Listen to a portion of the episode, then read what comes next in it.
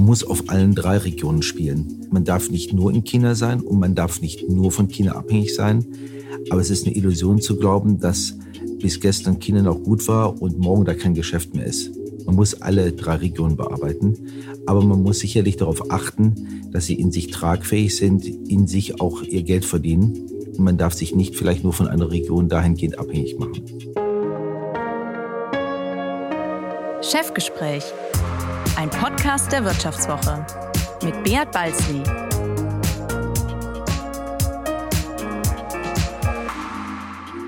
Ja, herzlich willkommen zu einer weiteren Folge des Vivo Podcast Chefgespräch. Mein Name ist Beat Balzli und ich bin der Chefredakteur der Wirtschaftswoche. Manche Ökonomen prophezeien in diesen Tagen schon den perfekten Sturm. Inflation, Zinsen und die Wahrscheinlichkeit einer Rezession steigen. In der Ukraine tobt ein Krieg. Und damit nicht genug. China droht nicht nur als globale Konjunkturlokomotive auszufallen, sondern sich auch vom Westen abzukoppeln. Pekings Null-Covid-Strategie und das zunehmende gespannte Verhältnis zu den USA verschieben die globale Tektonik. Das trifft besonders die deutsche Industrie, deren China-Geschäft wuchs in den vergangenen Jahren atemberaubend. Mancher Konzern macht inzwischen bis zu 40 Prozent seines Umsatzes im Reich der Mitte und gerät damit in eine gefährliche Abhängigkeit, womit wir bei meinem heutigen Gast wären. Er schwärmt für Segelboote auf dem Starnberger See, promovierte über Regionalbahnen, fährt mit Vorliebe Cabrios, isst gerne mit Chinesen in der Kantine, muss als erster CEO Deutschlands mit einem Corona-Ausbruch in seiner Firma kämpfen, leidet gerade unter unter tiefroten Zahlen und glaubt, dass er noch rechtzeitig auf den Trend zur E-Mobilität aufgesprungen ist. Holger Engelmann führt seit 2013 den Autozulieferer Webasto. Das bayerische Familienunternehmen schafft es mit Autodächern, Standheizungen und Batteriesystemen auf einen Umsatz von 3,7 Milliarden Euro. Hallo Herr Engelmann, schön, dass Sie heute bei mir sind. Ja, grüße Herr Balzli. Schön, dass wir miteinander sprechen. Herr Engelmann, bevor wir ins Autogeschäft einsteigen und Sie mir am Ende dieses Podcasts Ihren größten Traum verraten, muss ich eines wissen. Was wollten Sie eigentlich als Teenager später mal werden? Oh, das war nicht so früh festgelegt. Also als Teenager, äh, später, als ich so in der Oberstufe war, da war ich mir gar nicht sicher, ob ich mehr in den naturwissenschaftlichen Bereich gehe, vielleicht sogar Arzt werde, oder ob ich dann am Ende doch in den betriebswirtschaftlichen Bereich gehe, weil mein Vater war, ich sag mal, ja letztendlich als Kaufmann auch tätig und das fand ich mal ganz faszinierend und ich habe hin und her geschwankt und mich dann am Ende doch für die Betriebswirtschaft entschieden. Und warum? Sie hatten keine Lust im Medizinstudium irgendwelche Frösche zu sezieren und die Nacht durchzuarbeiten? Ähm, ich denke, es, die Frage war, bin ich der, der Arzt, der mir das Naturwissenschaftliche sieht oder immer dem Menschen im Vordergrund? Äh, wie wird auf Dauer so ein beruflicher Alltag auch, ich sag mal, wenn Sie in der Praxis sind, ablaufen?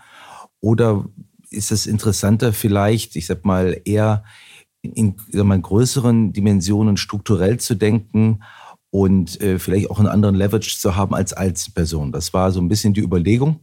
Und ich habe mich dann am Ende dafür entschieden, dann, ich sag mal, mehr in dieses, ich sag mal, äh, etwas größere, etwas äh, Thema einzusteigen und Betriebswirtschaft zu ja, studieren und dann am Ende auch in Wirtschaftsunternehmen äh, zu arbeiten, die vor allen Dingen in meinem Hintergrund immer so technischen Hintergrund gehabt hat, weil das hat mich auch immer gereizt. Hm, ich dachte ja, als ich für diesen Podcast recherchiert habe über Ihre Person, Sie wollten Bahnchef werden, weil ich habe mir nämlich Ihre Dissertation rausgesucht. Sie promovierten in Köln über das Thema, ich zitiere, regionale Eisenbahnunternehmen als Betreibergesellschaften von Nebenstrecken der Deutschen Bundesbahn und der Deutschen Reichsbahn. Wie sind Sie denn darauf gekommen? Ja, das war an für sich ein sehr interessantes Thema, weil es zwei Aspekte vereinigt hat, nämlich einmal einen volkswirtschaftlichen Aspekt, also wie organisieren wir an für sich am effizientesten einen öffentlichen Personennahverkehr? Und auf der anderen Seite, wenn wir uns entschieden haben, was so die richtige Organisationsform ist, wie können wir das betriebswirtschaftlich am günstigsten durchführen, um dann, ich sag mal, den, den, den Verkehr oder das Angebot auch einer breiten Anzahl von, von äh, Mitmenschen und Mitbürgern zur Verfügung zu stellen. Und dieses Thema auch mal nach dem Studium, was ja auch in Köln ein sehr doch anonymes Studium war, etwas stärker in die Wissenschaft zu gehen und auch wirklich an einem Thema sehr intensiv zu arbeiten, das hat mich gereizt, bevor ich dann wirklich auch in den, ich sag mal, in den Job eingestiegen bin. Aber nachdem Sie dann so tief in den öffentlichen Schienenverkehr eingestiegen sind, hatten Sie so ein Trauma, dass Sie sich sagten, oh Gott, ich gehe lieber gleich in die Auto, Automobilindustrie, da funktioniert es hoffentlich besser. Weil Sie sind, glaube ich, eingestiegen sind Sie bei Fichtel und Sachs, die gehören heute zu ZF, oder? Ja, richtig. Äh, Warum sind Sie nicht zur, zur Bahn? Also, die Bahn hat mich vielleicht, ich sag mal, weniger gereizt, weil es doch noch sehr stark ein öffentliches Unternehmen war, äh, vielleicht eher etwas statisch und da hat mich doch das dynamische, privatwirtschaftliche, ich sag mal, Unternehmen viel mehr gereizt, weil man einfach mehr bewegen kann. Und das war der Grund, auch eher in die, ich sag mal, die Privatwirtschaft äh, einzusteigen. Vielleicht doch weniger politisch von Entscheidungen abhängig zu sein, sondern mehr in der Lage zu sein, Dinge selber entscheiden zu können, selber zu gestalten. Das war der ganz klare Wunsch, natürlich äh, eher in privatwirtschaftlich orientierte Unternehmen dort zu beginnen. Ich meine, wenn Sie die Industrie, also die Autoindustrie von damals, als Sie eingestiegen sind, mit heute vergleichen, was ist so spontan der größte Unterschied? Ähm, es gibt eine große Gemeinsamkeit. Äh, die Gemeinsamkeit von damals war, als ich eingestiegen bin, 1993, dass damals es noch gar nicht klar war, ob die deutsche Automobilindustrie überleben wird. Denn damals war Zeiten des Kaisens, des Toyota-Produktionssystems und der Fragestellung, ob die deutsche Automobilindustrie vor dem Hintergrund der Bedrohung aus Japan denn überhaupt eine Chance hat. Damals war, war, ja Japan das, was heute die Chinesen sind, oder? Damals dachte man ja, die Japan, äh, Japaner überrollen alles und kaufen noch ganz USA auf und so. Genau. Und äh, von daher sind wir heute zwar nicht in der gleichen Situation, aber der Abgesang auf die Automobilindustrie, den kann man ja hier und da auch mal hören. Und wenn ich mich zurückerinnere, äh, in 93 und wo wir uns doch als, sagen wir, deutsche Automobilindustrie mit den Zulieferern auch es geschafft haben, wirklich ein, ein wieder zurückzukommen, äh, zu lernen, was wir vielleicht anders machen müssen, wie wir uns verbessern müssen. Das ist uns sehr gut gelungen. Und von daher, wenn Sie mich heute fragen, das ist eine gewisse Gemeinschaftlichkeit. Wir stehen gemeinschaftlich vor einer großen Transformation. Und wir haben damals bewiesen, dass wir in der Lage sind, ebenso eine Transformation auch durchzuführen. Also steht dem nichts entgegen, dass wir das auch in der Zukunft, auch jetzt in der jetzigen Situation, äh, ich sag mal, hinbringen können. Also daher ist das eher eine Gemeinsamkeit. Im Detail hat sich natürlich unsere Vieles Industrie geändert, ja vieles geändert, äh, regional geändert, Technologie geändert, die Art und Weise, wie wir vernetzt sind, wie wir zusammenarbeiten. Da gibt es natürlich sehr viele Themen, die sich verändert haben. Ja, aber Sie glauben, der Kaizen-Schock, äh, der hat die Automobilindustrie stärker gemacht, als alle denken. Ich meine, die Frage ist natürlich, äh, die Frage ist natürlich, ähm, heute nennt man es äh, Disruption, damals hat man es vielleicht Kaizen-Schock genannt. Ähm, hat man nicht zu lange am Verbrenner festgehalten? Weil man doch zu träge wurde und den Kaizen-Schock vielleicht ein bisschen vergessen hat? Ja, ich glaube, da kann man lange drüber diskutieren. Ich, Sie dachten, Sie haben ja eben in Ihrer Anmoderation gesagt, äh, dass wir jetzt auch noch glauben, auf den, den Trend, äh, sagen wir mal, einspringen zu können oder ausspringen zu können. Da denke ich, waren wir zum Beispiel bei Webasto recht früh dabei, weil wir haben uns schon 2015 an für sich, als viele noch diskutiert haben, ob die E-Mobilität kommt, haben wir schon die Wette abgeschlossen, dass sie kommen wird und haben an für sich ab dem Jahr schon bereits entschieden, in die Elektromobilität einzusteigen und massiv zu investieren. Also von Webasto-Seite würde ich sagen, sind wir da noch vergleichbar früh eingestiegen. Man kann immer darüber diskutieren, ob man hätte vielleicht zwei, drei Jahre vorher schon einsteigen da können. Da kommen wir gleich noch dazu, Herr Engelmann, weil Sie weichen ein bisschen aus. Da kommen wir natürlich noch zu Webasto, ob Sie rechtzeitig eingestiegen sind oder nicht. Aber nochmal zurück, die ganze Branche, ist die viel zu spät äh, aus dem Verbrenner raus? Hat man zu lange festgehalten, weil man zu lange zu viel Geld damit verdient hat und ein bisschen träge geworden ist? Ich würde es weniger als träge bezeichnen, sondern vielleicht ein Stück weit den Mut, eine Entscheidung zu treffen, sein gesamtes Geschäft in Frage zu stellen. Da kann es, da würde ich sagen, haben wir als, sagen wir sicherlich deutsche Industrie und auch internationale Automobilindustrie zu lange gewartet. Da wären wir auf diesen, wir hätten das früher verändern sollen. Das, glaube ich, ist schon meine Meinung. Und es sind ja nicht alle, also längst nicht alle, schon auf dem Anti-Verbrenner-Trip. Ich meine, für Fridays for Future sind die Automanager immer noch die ewig gestrigen, weil sie immer noch zu viele Verbrenner verkaufen. Sind das eigentlich Ihre drei Kinder auch so? Ähm, ich denke, Sie sehen das ein bisschen differenzierter. Äh, natürlich bekomme ich den stärksten Druck auch von, von zu Hause, von meinen Kindern, die mich natürlich auch immer challengen. Zum Beispiel, glaube, was genau kommt da?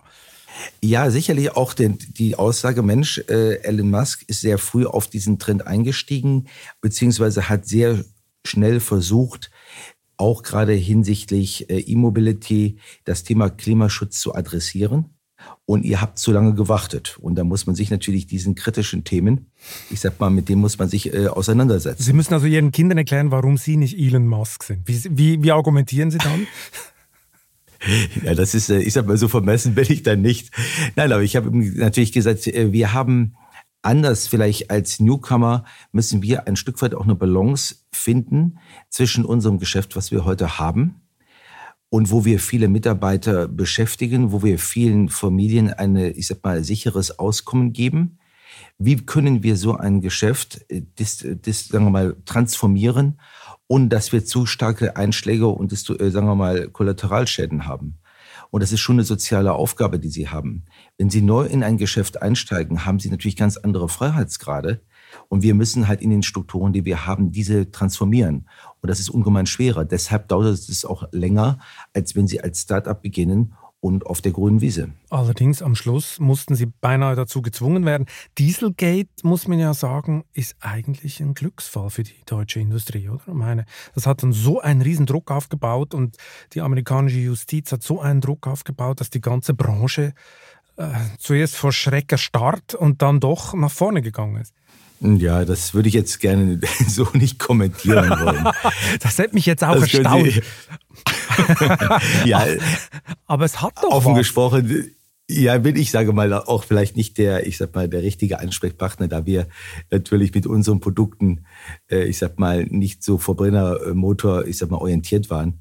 Also wir sind ja mit unseren Optionen im Bereich, ich sag mal, der Dächer sicherlich in einem anderen Commodity.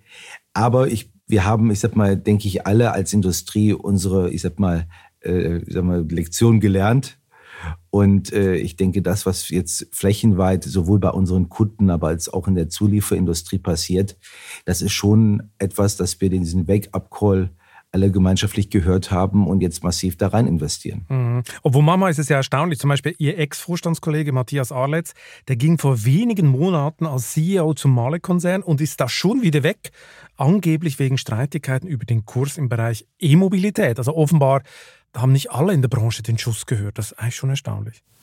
Ja, aber Sie haben sicherlich auch Verständnis, dass ich andere Zulieferer, äh, deren Entscheidung nicht kommentiere. Da müssten Sie äh, jemand anders fragen und nicht mich. Schade, schade. Sie haben doch sicher eine Meinung und Information dazu.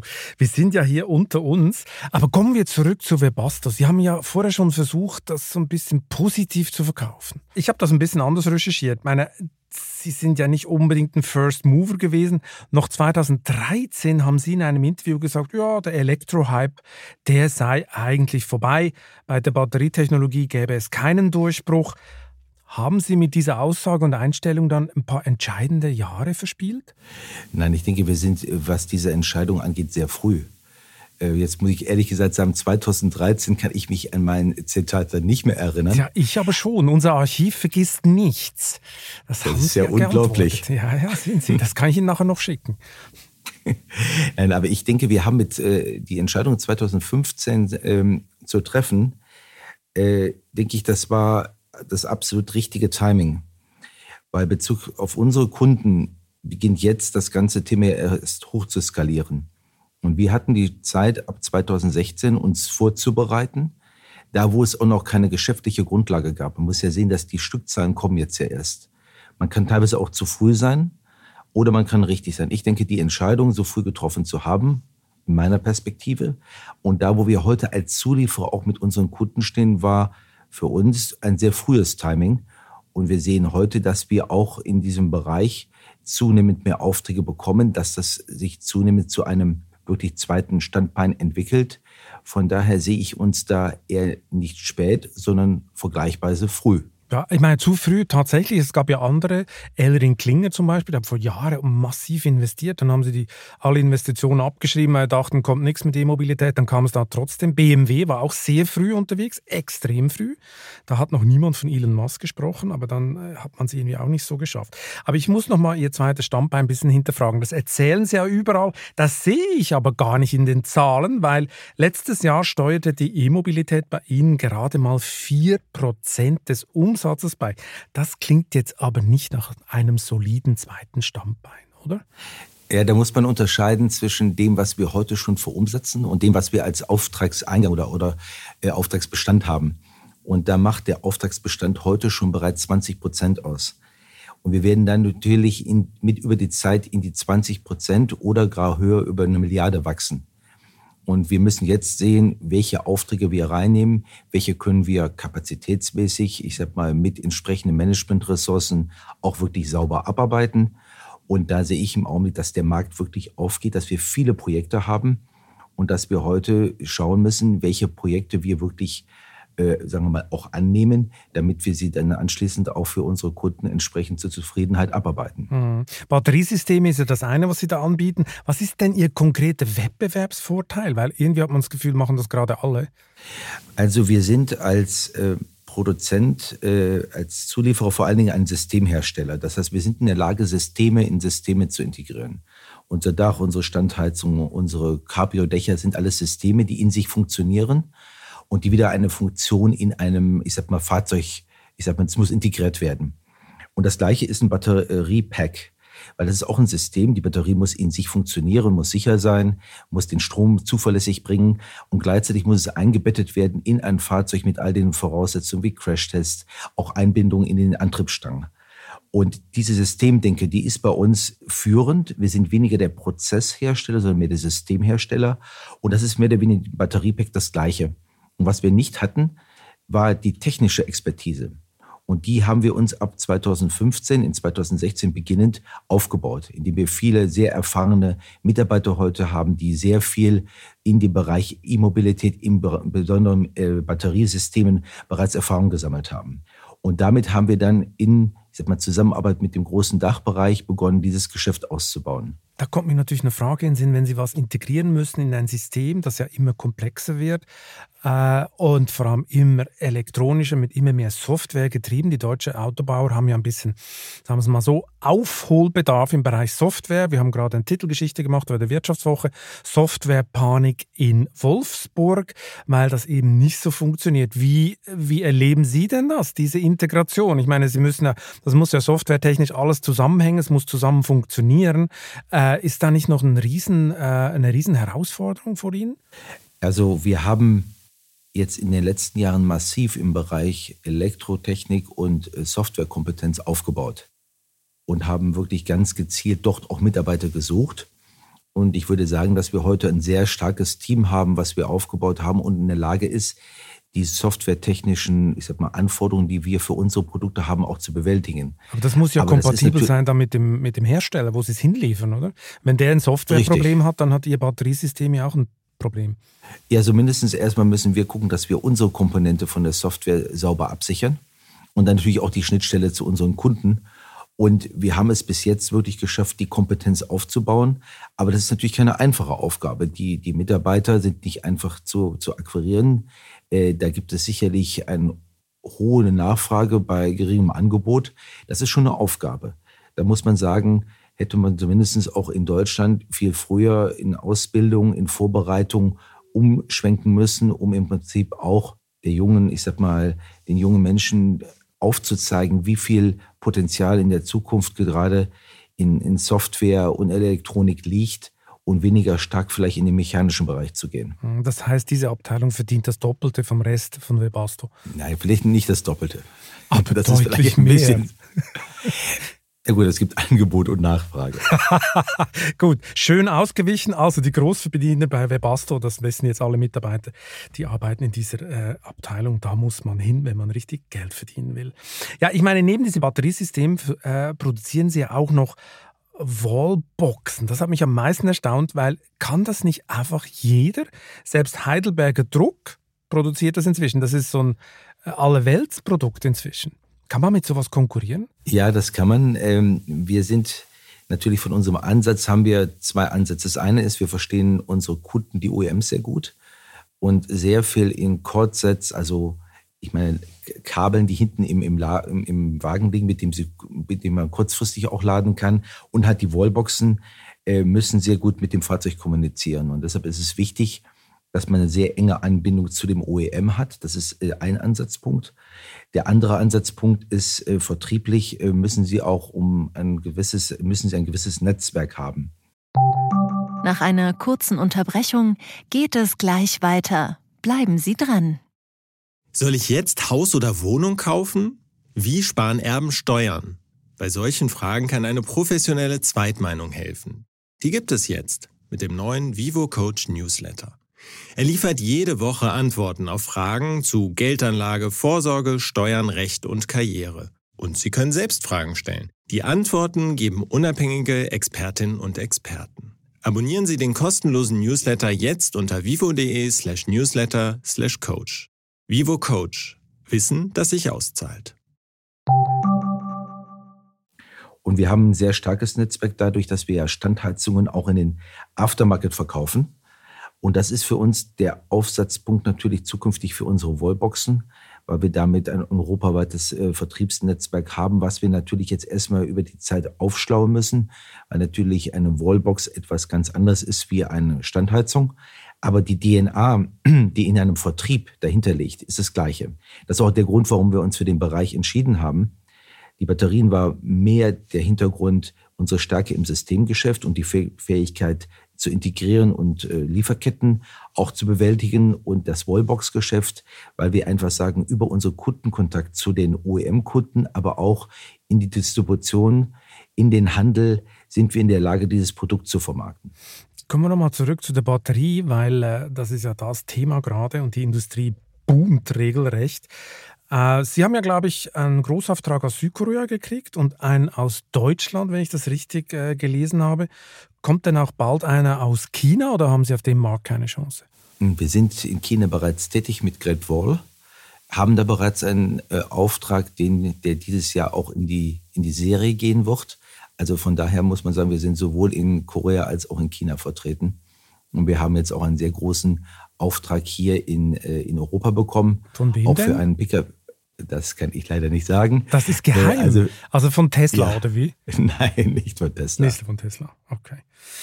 China ist ja wirklich das Thema und äh, Sie haben gerade gesagt, Sie haben da einen Auftrag gekriegt. Aber wenn man sich so anguckt, was in China abgeht und wie das ganze E-Auto-Geschäft sich entwickelt und wie die chinesischen Hersteller massiv an äh, Marktanteilen gewinnen und die Deutschen, vor, vor allem natürlich Volkswagen, gerade sehr verliert, hat man das Gefühl, dass die Deutschen Gefahr laufen, so dieses E-Auto-Geschäft in China so ein bisschen zu verpassen oder dass es ihnen vor, am vorbeigeht. Täuscht der Eindruck oder ist es nicht wirklich gerade sehr herausfordernd? Also ich denke, China wird in der Zukunft auch herausfordernd werden. Wir haben viele Jahre davon gelebt, dass China vor allen Dingen gewachsen ist. Jetzt kommt China in eine gewisse Konsolidierungsphase, was natürlich andere Anforderungen an den Markt stellt, also Kostendruck wird höher. Und gleichzeitig äh, bilden sich äh, in China eigene Präferenzen heraus. Das heißt also, One Fits All für die Welt mag nicht mehr gelten. Das heißt, man braucht eine spezielle, spezifische Lösung auch für China. Das heißt, das wird für Sie Und- ja viel teurer, oder? Äh, Ja, es wird erstmal, wir müssen noch näher am Markt sein und sehen, was die chinesischen Kunden wirklich präferieren.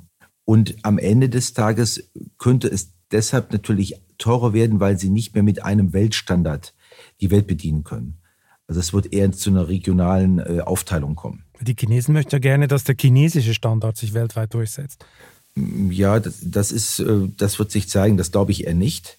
Aber äh, ich denke, dass man wirklich einen Standard in der Welt verkaufen kann, wird eher ein Thema werden. Dass es es eher zu einer regionalen Abschottung hier und da führt und dass man sich auch als Zulieferer, der in mehreren Märkten tätig ist, dass man sich auch dann, ich sag mal, äh, technische Lösungen erarbeitet, die man vielleicht an Standorten unterschiedlich einsetzen kann. Mhm, Das ist ein gutes Stichwort. Meine, ist die Abhängigkeit von Bevasto von China nicht viel zu groß? Elf Werke, eines davon im berühmten Wuhan, beinahe 40 Prozent Umsatzanteil. Ein Banker nennt sowas Klumpenrisiko.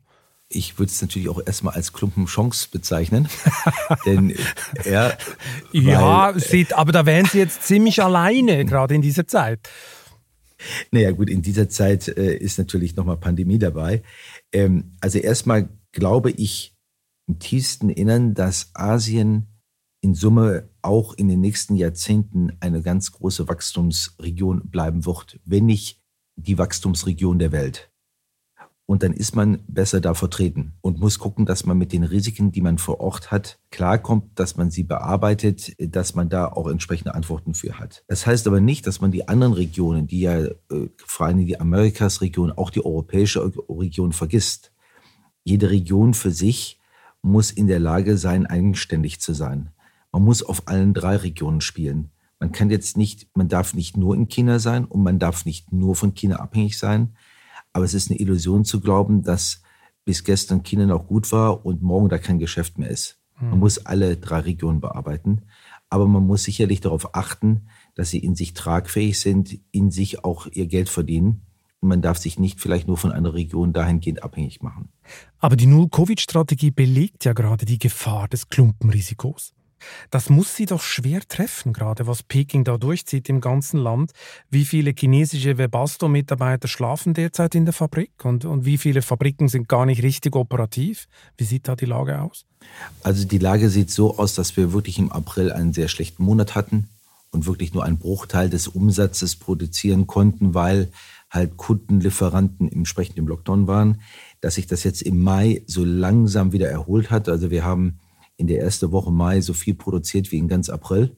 Es, es, beruhigt sich langsam, aber ist natürlich noch lange nicht auf dem Normal zurück. Wir werden wahrscheinlich jetzt bei 70 Prozent vielleicht im, im Mai sein. Es fährt langsam wieder hoch. Aber nichtsdestotrotz ist es natürlich äh, ein großer Schlag gewesen, wenn eine Region, die halt auch bei uns äh, gut 30 Prozent Umsatz hat, dann entsprechend einen ganzen Monat ausfällt. Das ist so ähnlich wie damals im April in der Covid-Situation. Macht denn Peking mit dieser Strategie einen fatalen Fehler, zumal man keinen wirkungsvollen Impfstoff ins Land lässt? Siegt da der Nationalismus über die Vernunft? Das ist schwierig zu sagen. Also ich denke, äh, dass sich die chinesische Regierung sicherlich überlegen wird, äh, wie sie ihre Politik anpassen wird. Denn ich glaube, man kann nicht permanent äh, bei diesen Infektionsgeschwindigkeit, die wir mit Omnicom sehen, immer wieder zumachen.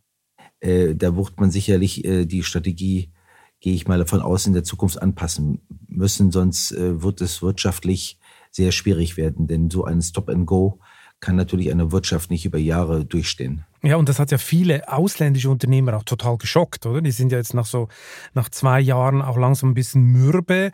Die ersten Mittelständler suchen auch nach anderen Standorten. Ist das bei Webasto auch ein Thema, dass sie sich sagen, vielleicht von diesen elf Standorten mal den einen oder anderen zu schließen und nach Vietnam zu gehen oder nach Indien oder wo auch immer?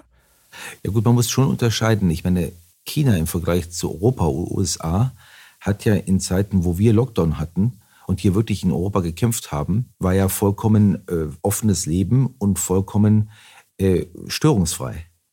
Jetzt kommt China in eine Situation, wo Europa und USA vor ein, zwei Jahren waren. Das heißt also zu sagen, China ist alles schlecht. Nein, China hat eine Politik über Jahre geführt, die erstmal dazu geführt haben, dass sie viel besser mit dem Corona haben leben können. Jetzt hat aber diese, hat aber diese schnell ansteckende Variante dazu geführt, dass diese Politik, die zwei, drei Jahre ganz gut funktioniert hat, auf einmal nicht mehr funktioniert. Also müssen sich eine neue Lösungsstrategie überlegen. Zu sagen, China hat jetzt alles falsch gemacht, ist, glaube ich, auch nicht ganz richtig, sondern sie haben auf die ersten Varianten gut reagiert. Und jetzt ist diese Strategie halt nicht mehr so wirksam, wie sie es war. Und jetzt müssen sie sich überlegen, äh, mal zu schauen, was in Europa und in den USA funktioniert hat und das entsprechend vielleicht übertragen. Aber die Radikalität, die da durchgezogen wird, die ist ja schon erschreckend. Oder darum gehen ja viele Expats gehen raus, etc. Und das passt ja ein bisschen zu diesem Staat. Und China hat ja nicht nur dieses Thema, jetzt diese Null-Covid-Strategie, sondern die haben ja zwei andere Themen. Also das erste zum Beispiel ist die ganze Menschenrechtssituation, Zwangsarbeiter. Äh, sind Sie eigentlich sicher, dass die Zulieferer von Ihren elf Werken Zwangsarbeiter frei sind? Haben Sie das im Griff, Ihre Lieferkette da in China? Ja, das überprüfen wir bei den Lieferketten. Das ist dann auch unsere Verpflichtung. Also von daher kann ich da sagen, dass das nicht der Fall ist. Allerdings ist es natürlich äh, schon eine schwierige Situation auf Dauer, muss man klar sagen. Und da müssen, glaube ich, denke ich auch, dass äh, China da entsprechend eine Antwort finden muss. Glauben Sie, die werden eine Antwort finden? Es sieht ja nicht so aus, dass die irgendwelchen äh, Protesten aus dem Ausland nachgeben. Da möchte ich mich jetzt nicht an der Spekulation beteiligen. Ja, China ist ein heikles Thema. Ich meine, China ist nicht nur heikel wegen nur Covid oder Zwangsarbeit. Mein China ist natürlich auch ein heikles Thema wegen der Geopolitik, die gerade äh, sich ziemlich ändert. China bereitet ja das Decoupling vor, zumindest äh, äh, prophezeien das viele, plant das sogenannte Zwei-Kreise-Modell bei seiner Wirtschaft mit einem geschlossenen inneren Kreis. Wie ist das eigentlich bei Ihnen? Bereiten Sie sich darauf vor, Ihr China-Geschäft organisatorisch und operativ abzuspalten und autonom fahren zu lassen, wie das andere deutsche Konzerne jetzt auch tun?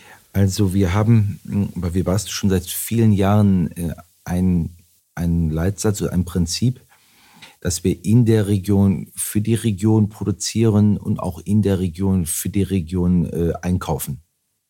Das heißt, wir sind weitestgehend von Lieferströmen zwischen den Regionen unabhängig.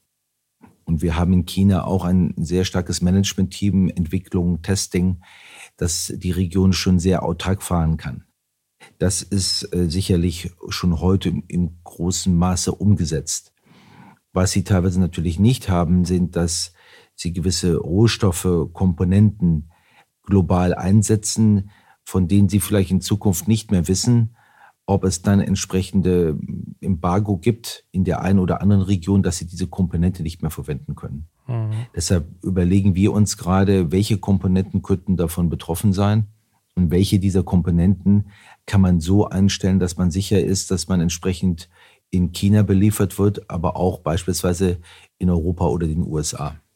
Das ist sicherlich eine Betrachtung und das ist natürlich ähm, betriebswirtschaftlich bei weitem nicht so effizient, als einen weltweiten Standard zu haben. Weil sie letztendlich äh, zweimal ähm, validieren müssen, sie müssen zweimal testen, zweimal entwickeln. Das war in dem System einer mehr äh, freien Marktwirtschaft natürlich wesentlich äh, effizienter. Aber ich denke, darauf muss man sich einstellen, dass man die Regionen in sich unabhängiger machen muss. Denn das Gleiche gilt ja, ich sag mal, auch für die USA. Wir wissen nicht, wie der mittelfristig gewählt wird. Auch da muss man sich die gleiche Frage stellen.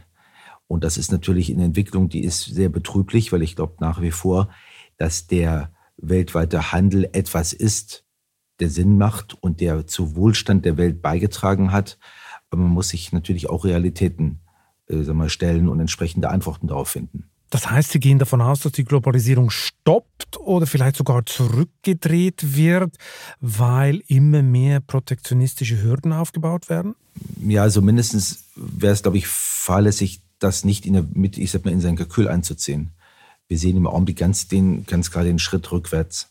So, wie lange der, äh, sagen wir mal, sich, wie lange das anhalten wird, ob nicht irgendwann mal auch eine ökonomische Vernunft, Vernunft wieder einsetzt, das hoffe ich natürlich.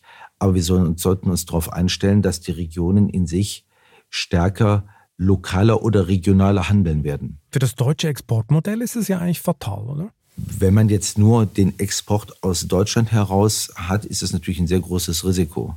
Wir sind halt sehr regional aufgestellt in den Regionen. Deshalb ist es für uns weniger, ich sag mal, eine Gefahr, solange die Regionen in sich äh, eigenständig sein können. Ich meine, wir reden jetzt von Corona, wir reden von China, äh, wir reden gleich noch über Inflation, gerissene Lieferketten, Krieg. Manche nennen es the new normal, aber normal ist eigentlich gar nichts mehr. Wie gehen Sie persönlich eigentlich mit diesem Chaos um? Das hat ja in Ihrem Ihr Managerleben wurde auch, da gab es ja auch Disruption, oder? Bis vor wenigen Jahren lief das einigermaßen in, in, in normalen Bahnen, sage ich mal. Jetzt ist doch das was ganz anderes. Wie, wie haben Sie sich da neu aufgestellt? Also es gibt ja äh, bei Webasto einen Wert zupackender Optimismus, ist einer unserer Werte. Und dieser Wert ist einfach sich ganz gut. Den muss man sich hier und da zugegebenermaßen morgens immer mal verdeutlichen, wenn man wieder die Nachrichten liest und einfach immer wieder neu aufstehen. Ähm, wenn man mal ein bisschen in die Geschichte zurückblickt, dann glaube ich, hat, haben die Menschen auch im Individuellen schon sehr viel mehr Veränderungen erleben müssen oder auch erleiden müssen und haben es auch geschafft, in der Zeit glücklich zu leben und sich daraus zu arbeiten. Und wir müssen einfach akzeptieren, dass wir lange als Generation in einer sehr, sehr guten Zeit mit wenigen Hiccups gelebt haben. Und jetzt müssen wir uns halt dynamischer auf die Situation einstellen und das Positive sehen. Und wenn man dann arbeitet, sieht man auch, dass man Lösungen findet. Man muss positiv an die Probleme, an die Herausforderungen gehen. Genau, und wenn Sie es mal nicht mehr schaffen, positiv zu denken, dann gehen Sie auf den Starnberger See segeln. Habe ich mal irgendwo gelesen. Oder haben Sie denn das Boot inzwischen gekauft? Oder? Ja, ja, das habe ich gekauft. Das haben Sie das gekauft? Ist, äh, ja, das ist ein kleines Boot. Also von daher. Also äh, keine Mega-Yacht. Das ja, das würde, glaube ich, der Starnberger See auch, auch nicht Auch gar nicht super, das stimmt, genau. Also so oligarchenmäßig wäre nicht möglich, nee. Nein, das. Aber äh, gehen Sie denn regelmäßig segeln? Ja, doch, am Wochenende. Es ist schon angenehm, weil Sie kommen einfach raus. Sie sehen die wunderschöne Landschaft. Sie sehen auch, ich sag mal, ja, das, das bunte Treiben. Und das relativiert auch das ein oder andere, dass Sie dann auch wieder mal mehr zu sich kommen und sagen, okay, wie groß ist denn das Problem, die Herausforderung wirklich? Man versucht es ein Stück weit auch in Verhältnis zu setzen. Und dann hat man auch wieder die Kraft und auch den Mut, dann die Dinge Stück für Stück anzupacken. Und ich glaube, dieses sich zurückziehen, Dinge auch in ein Verhältnis zu setzen und dann wieder mit einem positiven Mut, mit einem positiven Denken äh, ranzugehen, ist, glaube ich, wichtig in den Zeiten, wo sie doch den einen oder anderen Einschlag haben. Mhm. Das ins Verhältnis zu setzen, ist, ist, ein guter, ist ein guter Punkt. Ich meine, Sie haben ja schon früher mal eine große Krise erlebt, und zwar, glaube ich, als Finanzchef von Webasto. Sie haben, glaube ich, 2007 angefangen. Da kam ja nachher gleich die Finanzkrise. War das vergleichbar oder ist das vergleichbar mit heute? War das auch schon so ein ziemlicher Einschlag? Wissen Sie, die, die nächste Prüfung ist immer die schwerste. Äh, das, kann man, das kann man gar nicht so in Verhältnis setzen. Ähm, man denkt, mehr als was man heute sieht, das gibt es nicht und das, da wird auch mehr kommen.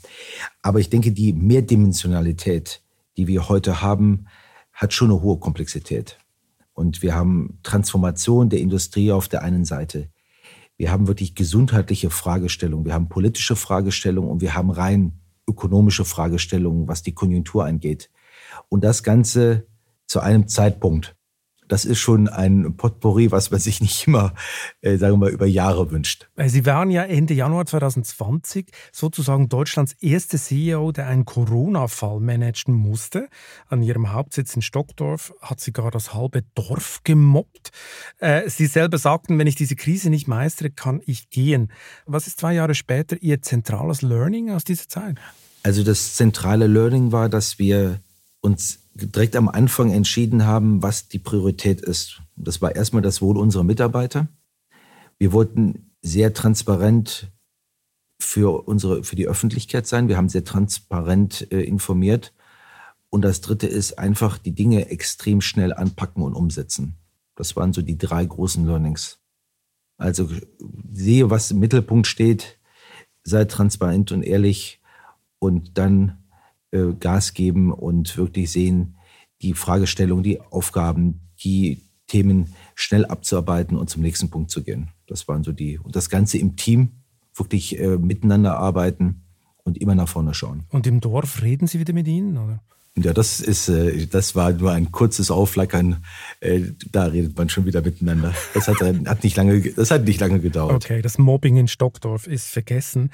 Ähm, ja, ich meine, so ein Ausnahmefall, der trainiert natürlich auch. Manche vergleichen ja das heutige Zeitalter mit der Apollo 13 Situation. Die Astronauten mussten damals nach der Explosion eines Sauerstofftanks eine kleine Rettungskapsel mit Klebeband und Schläuchen so umbauen, dass es zu dritt dann doch noch äh, äh, reichte, um auf die Erde zu kommen. Sie haben also improvisiert, diese Astronauten. Wie viel wird denn derzeit bei Webasto improvisiert? Sie geben ja nicht mal eine Prognose fürs laufende Geschäftsjahr auf. Ja, ich sage, es ist jetzt eine Zeit sehr agil, oder heute nennt man es agil. Ja. Äh, man muss, äh, ich glaube, sehr agil handeln und man hat nicht für jede Themenstellung einen vorbereiteten Prozess oder ein Handbuch. Äh, und ich glaube, darauf muss man sich auch trainieren. Und im Augenblick sind viele Themen, also beispielsweise der Shutdown in, in China, der war jetzt für uns nicht unbedingt prognostizierbar. Auf den mussten unsere Kollegen vor Ort reagieren und wir mussten als Gruppe darauf reagieren. Also ich denke, das ist eine Aufgabenstellung, die für uns alle heute wahnsinnig wichtig ist, die aber auch viele Mitarbeiter auch extrem anstrengt und in Stresssituationen bringt. Und das, was unsere Mitarbeiter jetzt seit vielen Jahren leisten müssen, ist schon erstaunlich. Wir gehen von einer Taskforce in die nächste. Äh, es ist immer Druck da und es ist ja sehr oft nicht nur positive Energie, Es ist ja nicht wirklich, wirkliche Krisenbewältigung und nicht etwas wirklich Neues schaffen.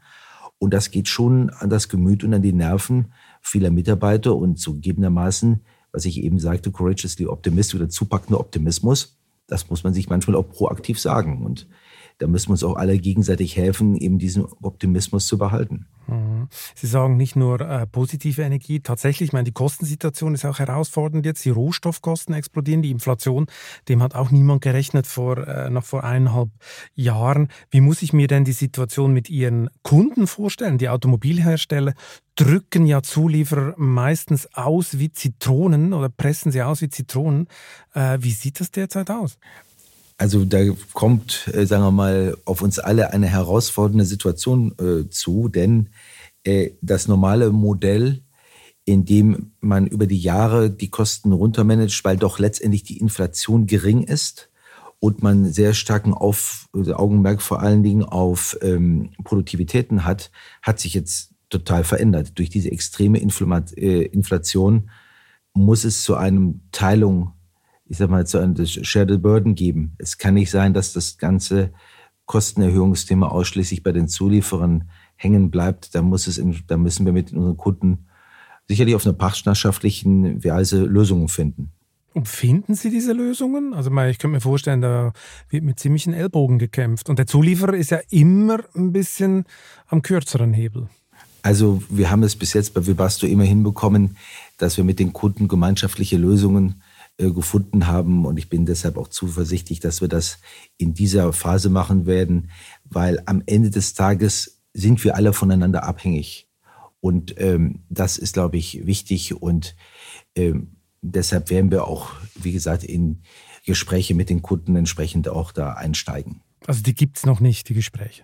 Teilweise gibt es die, aber denke, die, die, die macht, äh, sagen wir, wir sehen natürlich die Entwicklung jetzt gerade in den letzten Monaten hat sich schon sehr stark beschleunigt. Hm, hm. Gut, Sie sind also guten Mutes, dass Sie äh, da das teilen werden mit Volkswagen und Co. Also wir werden schon gemeinschaftliche Lösungen finden. Mhm. Da sind wir mal gespannt, da werden wir nochmal nachfragen dann in ein paar Monaten. Das ist ja für die ganze Branche entscheidend. Vor allem zu viele Zulieferer sind ja eh nicht auf Rosen gebettet, sind eh am Rand. Also wenn der äh, Großkunde äh, dann nicht mitmacht, der OEM, dann wird es dann schnell existenziell, oder? Ja, ich sag mal, die, die Situation ist im Augenblick für alle Beteiligten nicht einfach. Die Volumina sind, ich sag mal, nicht in der Höhe da, wie wir sie erwartet haben da Krisen wie Ukraine einschlagen, gleichzeitig äh, China natürlich die Volumina nicht entsprechend, ich sag mal, bringen. Aber äh, jetzt kommt die Kostenerhöhung noch dazu. Das bedeutet natürlich, dass wir uns als Industrie da zusammensetzen müssen und gemeinschaftlich Lösungen finden. Und äh, ich denke äh, nach wie vor, ich bin zuversichtlich, dass da die Einsicht sein wird, nur gemeinschaftlich können wir aus dieser Krise rauskommen. Hm, aber glauben Sie, da kommt es noch zu Entlassungen, kommt es da noch zu einer oder anderen Insolvenz in der Folge von diesen Effekten, die Sie gerade genannt haben? Also ich denke für uns Zulieferer, die Transformation wird natürlich Gewinner haben, sie wird auch Verlierer haben. Ich glaube, das ist, äh, es wird in den nächsten Jahren da sicherlich ein, noch Veränderungen geben und es wird in zehn Jahren wird es eine andere Zulieferschaft geben, als es die heute gibt. Das macht allein die Transformation der Technologie aus. Und da wird es vielleicht nicht jeder, ich sag mal, möglicherweise bis dahin schaffen. Und wir müssen halt als Unternehmen, und ich bin da sehr zuversichtlich, einmal mit unserer Strategie, aber auch als Familienunternehmen, äh, unser Anspruch ist ganz klar, dass wir auch in zehn Jahren noch ein starker Automobilzulieferer sein werden, der entsprechend dann auch mit einem neuen Produktprogramm unsere Kunden äh, gut beliefert.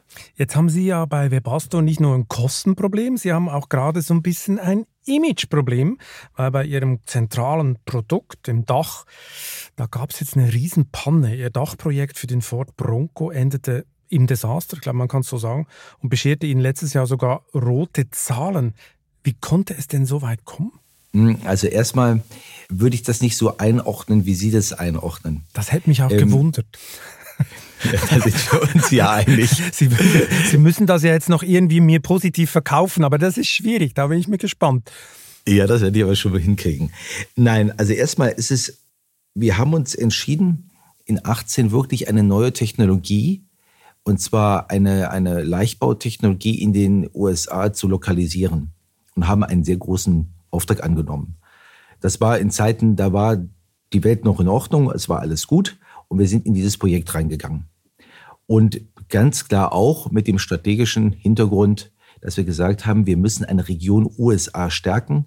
Wir wollen ja den regionalen Umsatz etwas stärker gleich verteilen. Also es hatte ganz klar auch ein strategisches Kalkül dahinter. Die Technologie war zwar bekannt, aber nicht in der spezifischen technischen Ausführung. Das war ein technologisches, technologische Herausforderung, aber als Unternehmen muss man ja auch Risiken gehen, innovativ sein und kann nicht stehen bleiben und muss auch bereit sein, unternehmerische Risiken einzugehen. Und wir wussten, dass das ein, ein schwieriges Projekt ist und hatten uns auch vorbereitet. Wir haben uns aber nicht auf Corona vorbereitet. Wir haben uns nicht darauf vorbereitet, dass wir äh, kein, die Maschinen, die wir für diese Fertigung brauchen, nicht in die USA transportieren konnten, dass wir die Mitarbeiter, die wir brauchten, um sie aufzubauen, nicht mehr nach USA haben einreisen lassen können, weil es Corona-Restriktionen gab. Wir waren nicht darauf vorbereitet, dass wo wir tausend Leute aufbauen mussten, wir keine Mitarbeiter bekommen haben, weil letztendlich durch einige Subventionen de facto die Mitarbeiter gar nicht da waren. Da sind Dinge zusammengekommen mit einem herausfordernden Projekt, die dazu geführt haben, dass wir extremst haben kämpfen müssen. Und ich kann heute sagen, ich bin wahnsinnig stolz, dass wir es geschafft haben, in 21 äh, dieses, dieses, sagen wir mal, dieses Thema überhaupt zu dieser jetzigen Reife hinbekommen zu haben, dieses tolle Produkt für den Bronco zu produzieren und wir es wirklich geschafft haben, durch dieses wirklich tiefe, tief durchzusteuern. Und wir haben jetzt ein neues Werk aufgebaut, innerhalb von weniger als einem Jahr. Da hat die Organisation Tolles geleistet und es ist heute ein wirklich qualitativ tolles Produkt auf einem tollen amerikanischen Ikone. Deshalb das jetzt als rein Desaster zu verkaufen, finanziell, ja, es hat uns echt richtig wehgetan in 21. Es hat in die roten Zahlen gedrückt, oder? Das hat uns in die roten Zahlen gedrückt, bietet uns aber jetzt eine gute Ausgangsposition, nachdem wir das hinbekommen haben, eben dieses Problem jetzt endlich wieder mal, ich sag mal, in, einen, in Bahnen zu führen, die man jetzt wirklich bewältigen kann. Und das war eine Riesenleistung und hat auch die Gruppe am Ende gestärkt. Das haben Sie jetzt super verkauft, der Engelmann, wirklich super. Das ist jetzt eine Heldengeschichte. Das hört man sich fast richtig gerne an. Aber, aber Fakt ist doch, dazwischen gab es doch Riesenpannen. Oder Sie haben doch teilweise diese Dächter installiert und gemerkt, dass das nicht funktioniert. Hat denn jemand in der Qualitätskontrolle völlig versagt? Rollten da Köpfe? Oder wie muss ich mir das vorstellen? Also wir hatten ähm, in der Hochlaufphase gibt es natürlich normalerweise immer viele technische Abstimmungen. Und es sind halt äh, einige Dächer rausgegangen, die von der Optik nicht befriedigend war. Und das war sicherlich ärgerlich. So, und das, äh, diese Dächer sind lange ausgetauscht.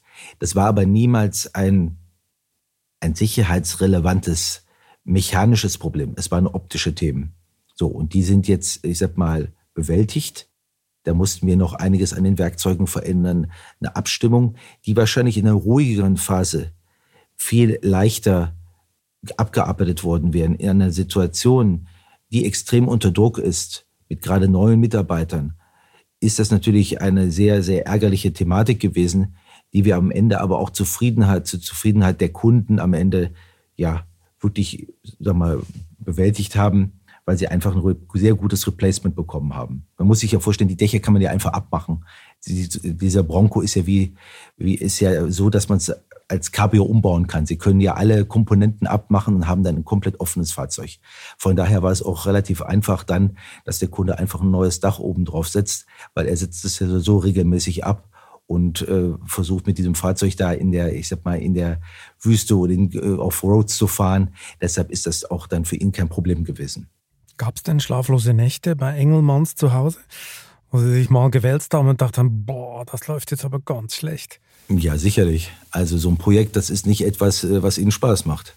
Das hat sehr wohl schlaflose Nächte und nicht eine, schon einige schlaflose Nächte gebracht. Aber auch da gilt es, das nützt nichts.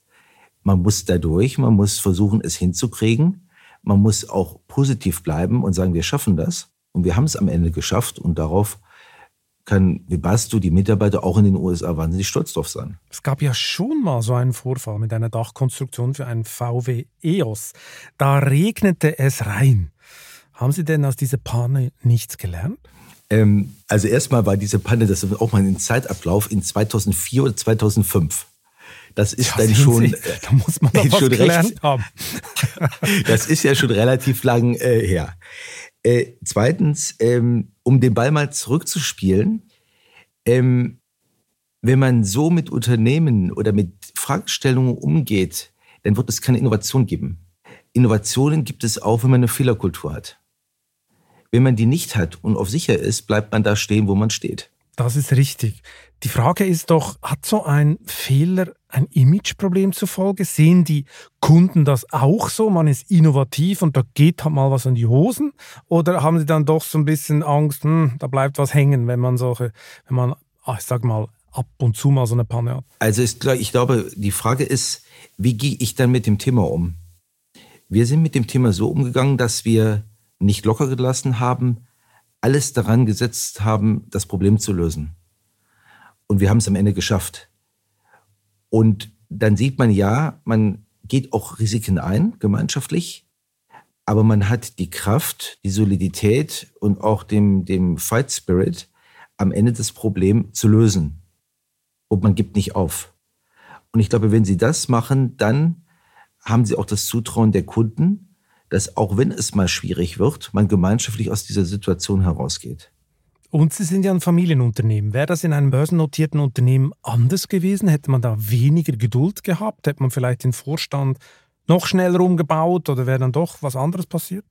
Das ist sicherlich Spekulation, aber eins ist ganz klar, äh, Familienunternehmen und gerade, ich sag mal, bei Webasto denkt man langfristig und man denkt auch langfristig in Aufbau von neuen Technologien und äh, wirklich Dinge, die die Firma auch noch die nächsten 100 Jahre äh, gut, äh, sagen wir mal, dastehen lässt.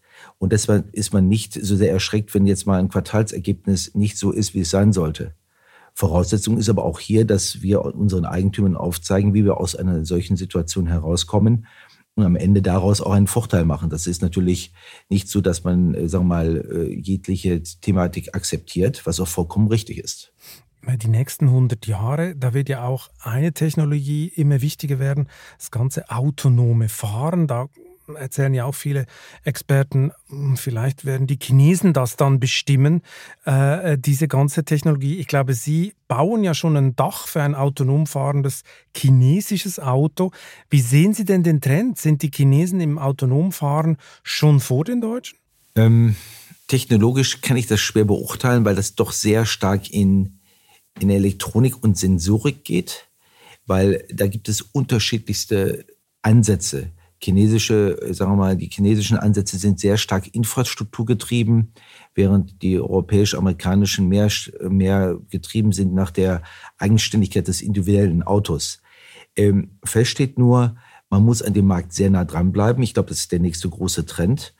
Und wir treten da halt als Integrator auf, entsprechende LIDARs, Radars, Kameras so zu integrieren, dass am Ende eine autonome Funktion möglich ist, weil wir auch ich sag mal, reinigen, konditionieren, heizen. Und deshalb sind wir relativ unabhängig von dem, von de, wer wirklich, ich sag mal, das Rennen gewinnen wird, weil die Integrationsleistung, die bedarf es in jeder Lösung. Aber das entsprechende Dach, das haben Sie jetzt zum ersten Mal an einen chinesischen Kunden verkauft. Das war, wir haben einen chinesischen Kunden, aber wir haben genauso äh, Gespräche mit großen äh, deutschen auch Lieferanten, eine, äh, aber auch Kunden. Also das ganze Thema geht schon äh, international. Wir haben da Kundengespräche in den USA, in Europa, in, in China. Ähm, also das ist schon sehr flächendeckend. Und was uns natürlich sehr freut, weil wir diesen Trend schon gesehen haben, proaktiv auf unsere Kunden als Integrator von entsprechender Sensorik in einen Dach in eine Dachhaut äh, aufgetreten sind. Und der bayerische Staat hat das Dach mit 6 Millionen Euro gefördert. Jetzt müssen Sie mir mal erklären, warum braucht ein Milliardenkonzern wie Webasto staatliche Fördergelder von 6 Millionen? Das hätten Sie ja selber zahlen können, oder? Ja, wir stehen schon solide da als Unternehmen, aber man muss auch ganz klar sagen, wir schultern im Augenblick aus unserem Ergebnis eine riesen Innovationslast auch nach vorne. Und da ist natürlich auch, ich sag mal, staatliche Förderung in dem Zusammenhang mehr als willkommen. Zumal auch da wir in Konkurrenz, äh, sagen wir mal, als deutsches Unternehmen mit anderen Firmen in anderen Ländern, ich sag mal, stehen, die diese Subventionen in ähnlichen Größenordnungen bekommen. Da müssen wir schon versuchen, ich sag mal, mit gleichen, auf gleichem Ebene kämpfen zu können. Und daher habe ich das sehr, ich sag mal, befürwortet und freue mich sehr darüber, dass der bayerische Staat uns hier entsprechend, ich äh, sag mal, unterstützt hat. Glauben Sie denn, der Standort Deutschland hat ohne aktive Industriepolitik gar keine Chance mehr? Nein, das glaube ich nicht. Denn äh, wir sind nach wie vor als Unternehmen äh, sehr dynamisch unterwegs, innovativ unterwegs. Da bin ich der Meinung, dass wir das auch ohne eine extrem staatliche Industriepolitik durchziehen werden und, und auch erfolgreich sein werden. Dass es hier und da hilft, dass gewisse Schwerpunkte gelegt werden, das ist sicherlich äh, sinnvoll und dass wir uns gemeinschaftlich äh, die Prioritäten setzen, auch als Industrien. Äh, das ist sicherlich eine, eine sinnvolle Thematik, wenn man andere Länder wie Japan, wie China, äh, teilweise wie Frankreich betrachtet, die eine wesentlich äh, aktivere Industriepolitik betreiben. Also Sie wollen nicht mehr Staat in die Industriepolitik? Nein. Das reicht, das Level, das wir heute erreicht haben. Nur, ich sag mal, bei behördlichen Umsetzungen zum Beispiel von Regulatorik. Wenn Sie zum Beispiel nehmen, äh, das autonome Fahren ist sehr stark davon abhängig, welche äh, gesetzliche Regulatorik beschlossen wird. Und uns ist natürlich an der Industrie gelegen, da früh die Rahmenbedingungen zu kennen, um dann zu wissen, ob wir entsprechend dann auch handeln können. Das ist natürlich mehr auch eine europäische Frage, nicht nur eine deutsche Frage, aber das könnte uns schon als Industrie helfen. Sonst proben wir vielleicht, äh, ich sag mal, Wege aus, die am Ende des Tages äh, nicht genehmigt werden. Und da ist natürlich eine gewisse übergreifende Guidance, ein, ein Bandensetzen, Leitplan mehr, ist natürlich für uns, wäre für uns natürlich sehr sinnvoll. Und da sehen wir teilweise eine Politik, die vielleicht, äh, ich sag mal, eher wankelmütig ist oder sich, äh, sagen wir mal, zu sehr auf technologische Trends alleine versteift. Wenn Sie jetzt für einen Tag König von Deutschland wären, was würden Sie für den Standort Deutschland noch tun? Ähm, ich würde die Bildung ausbauen in den unteren äh, Bereichen. Ich würde es nicht zulassen, dass ähm, Hartz-IV-Kinder in Hartz IV gehen. Ich denke, wir machen bildungspolitisch, müssten wir viel mehr investieren und müssten gerade bei den, bei den Kindern und den jungen Menschen ansetzen und eine Offensive starten. Denn äh, wir sehen heute immer noch eine Arbeitslosigkeit in Deutschland, die strukturell ist. Und das ist vermeidbar. Und wir brauchen dringend gut ausgebildete äh, Mitarbeiter. Und das würde ich machen. Ich würde noch mal viel mehr investieren in die Bildung. Und gerade bei denen, die eher nicht, ich sag mal, von dem Glück, vielleicht in einer entsprechenden Familie aufzuwachsen, gesegnet sind. Die, Unternehmen, die Unternehmenssteuern würden Sie nicht senken? Also wenn, Sie, wenn ich jetzt König von Deutschland wäre, wäre das, meine erste Priorität, um es ehrlich zu sagen. Gut, also Steuersenkung ist zweite Priorität. Herr Engelmann, jetzt kommt die ultimativ letzte Frage. Welchen privaten Traum wollen Sie unbedingt noch verwirklichen? Das Boot auf dem See haben Sie ja schon. Oh, das ist wirklich eine ultimative Frage. Jetzt will ich nicht sagen, dass ich wunschlos äh, glücklich bin. Doch, also einen privaten Wunsch, den würde ich mir schon gerne verwirklichen. Ich möchte gerne in den nächsten Jahren mit was zu diesem Transformationsweg gerne durchgehen, erfolgreich durchgehen und vielleicht in drei, vier Jahren sagen, Mensch, äh, wir haben es echt geschafft, durch diese ganze Krisensituation durchzugehen. Wir haben es geschafft, uns zu wandeln mit neuen Produkten. Und äh, Webasto hat einen wunderschönen Weg nach vorne.